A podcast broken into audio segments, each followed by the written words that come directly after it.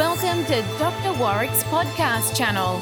Warwick is a practicing cardiologist and author with a passion for improving care by helping patients understand their heart health through education. Warwick believes educated patients get the best health care. Discover and understand the latest approaches and technology in heart care and how this might apply to you or someone you love.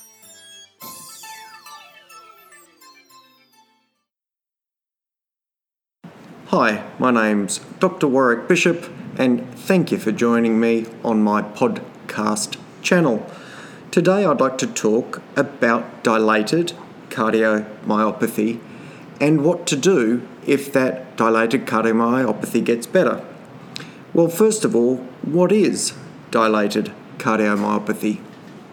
Dilated is self explanatory, it means enlarged or bigger. So, we're talking about a bigger heart. Cardio pertains to the heart, and myopathy is a word that means that's broken down to myo, being muscle, and pathy, meaning a pathology or problem with function. So, dilated, big, cardio, related to the heart, myo, related to the muscle, pathy, problem with the muscle. So, dilated cardiomyopathy means a dilated heart with poorly functioning muscle. Well, how do we measure that? Probably the most accurate way and the most common way that we look at that is how much blood the heart expels with each beat. Now, if you think about it, the heart's a globular chamber. Each time it squeezes, it doesn't squeeze completely and empty everything out. If it emptied, emptied everything out in one squeeze, it would be ejecting 100% of its contents. Well, the heart doesn't have a 100% ejection of all its contents with each beat. What the heart tends to do is eject about 60% of the volume of the full heart with each beat.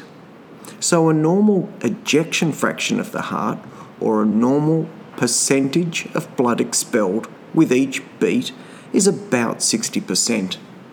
If the heart drops down to less than 40%, we would consider that moving into the range of, dil- of a cardiomyopathy, and if the heart is enlarged and not pumping properly, a dilated cardiomyopathy, with the cardiomyopathy becoming worse and worse as the amount of blood expelled per contraction becomes less and less. Well, what can cause dilated cardiomyopathy? We know infection can, alcohol can, different drugs, and particularly some chemotherapeutic agents, can. A heart that's going far too fast for far too long can fatigue and dilate and not work properly as well. There can be genetic associations, so we can see it through families, and it can also be called idiopathic, which means we never find out exactly why it occurred. We treat dilated cardiomyopathy by putting people on different drugs, partly to reduce the blood pressure, because the blood pressure is the work that the heart has to do, and we, we want the heart to rest so it might recover. We also put the patient on some medications to regulate heartbeat and alter some of the hormonal influences within the bloodstream. One of the agents we use for this are called beta blockers. They regulate the heart rate, stop the engine revving too fast so it can recover, and they block some of the sympathetic or adrenaline responses that can be associated. There are new agents on the market which include combination preparations of sacubitril and valsartan, and this is a very promising new agent that we're starting to incorporate into our therapeutic regime. When I went through medicine, we were taught that a third of car- dilated cardiomyopathy got better, a third got worse, and a third stayed the same. Having worked in the area now for over 20 years, my observation is that these teachings from many years ago were probably slightly on the pessimistic side.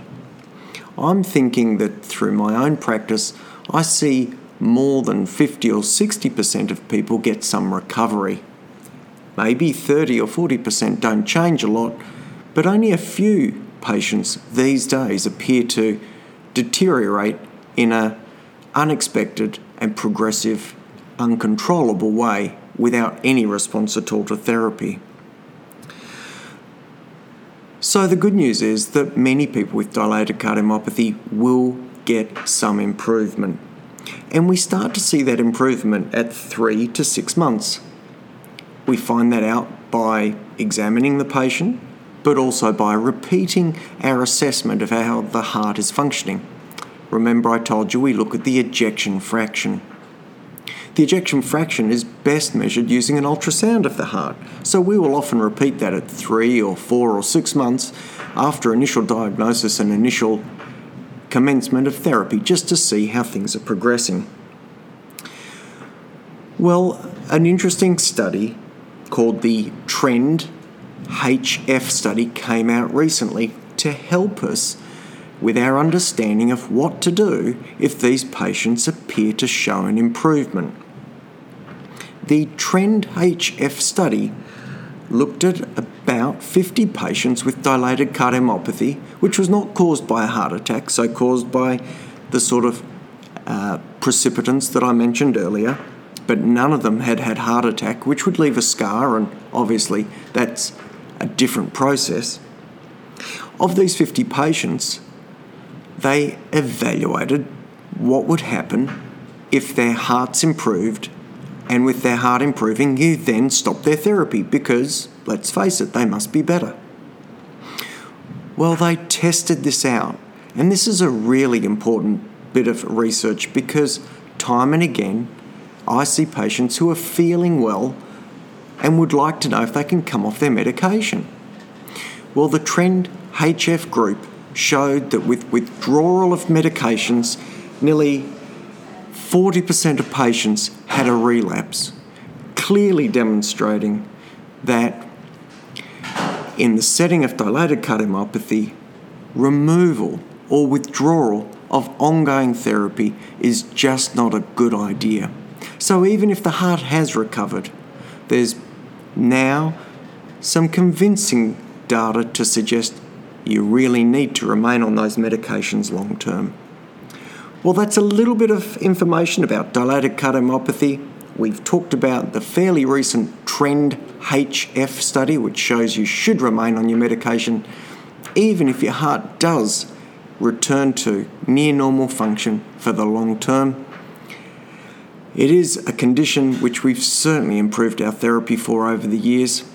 I hope you found that interesting and informative. Thank you so much for joining me, and goodbye for now. You have been listening to another podcast from Dr. Warwick.